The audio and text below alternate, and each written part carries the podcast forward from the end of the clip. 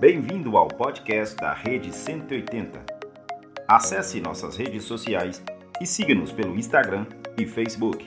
No YouTube, se puder, inscreva-se e acione o sininho para compartilharmos com você palavras de vida e paz. E prepare-se para viver a melhor experiência da sua vida.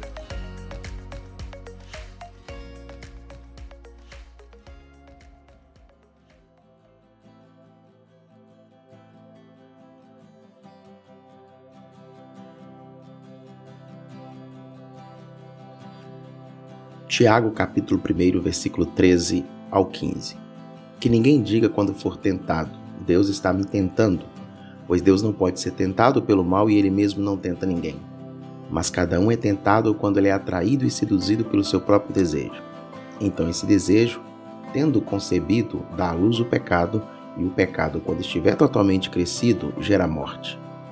Algumas pessoas caem na tentação, mas muitas fazem planos para o desastre antes do tempo. Conta-se uma história em que o pai disse ao filho: Filho, não nade naquele canal. Tudo bem, pai, ele respondeu, mas ele voltou para casa naquela noite carregando uma roupa de banho molhada. Onde você esteve? interpelou o pai. Nadando no canal, respondeu o garoto. Eu não disse para você não nadar ali? perguntou o pai. Sim, senhor, respondeu o garoto. Por que então você fez isso? Ele perguntou. Bem, pai, explicou. Eu estava de roupa de banho e não resisti à tentação. Por que você levou sua roupa de banho contigo, filho? Ele questionou. Para que estaria preparado para nadar caso eu fosse tentado, respondeu o menino. Cada crente é tentado a pecar. E isso nos leva à próxima parte em Tiago, as tentações, que muitas vezes são confundidas com as provações. As duas palavras vêm da mesma raiz do grego, mas, segundo o dicionário, uma prova está relacionada à prova de fé, paciência ou perseverança através de um sofrimento.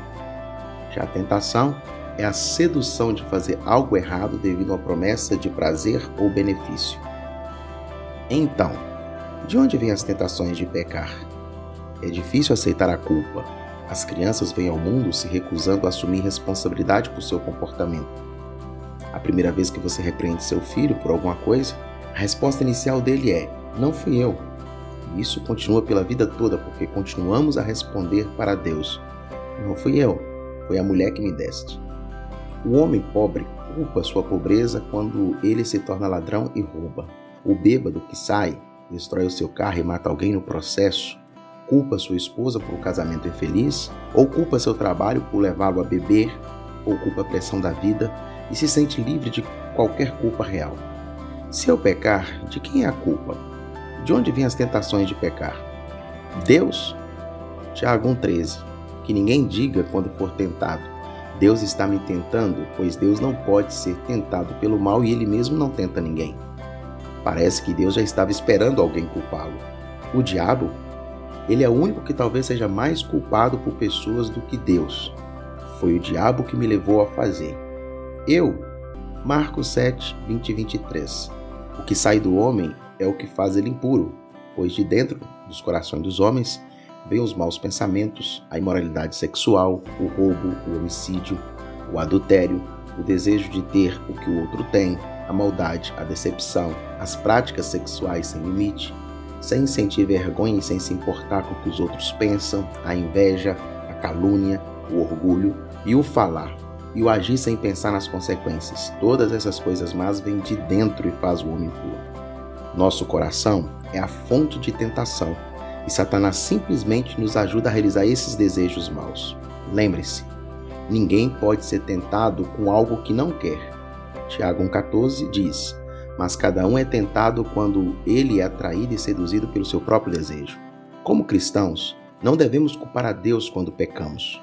Somos responsáveis por nossas ações. Sim, é reconfortante saber que Deus entende as nossas fraquezas e as nossas tentações, mas devemos evitar a racionalização. A Bíblia não oferece desculpas. Se cair, confesse o seu pecado, assuma sua culpa, peça perdão e então se levante e toque o barco para frente. Solos Cristos, dele, por ele e para ele.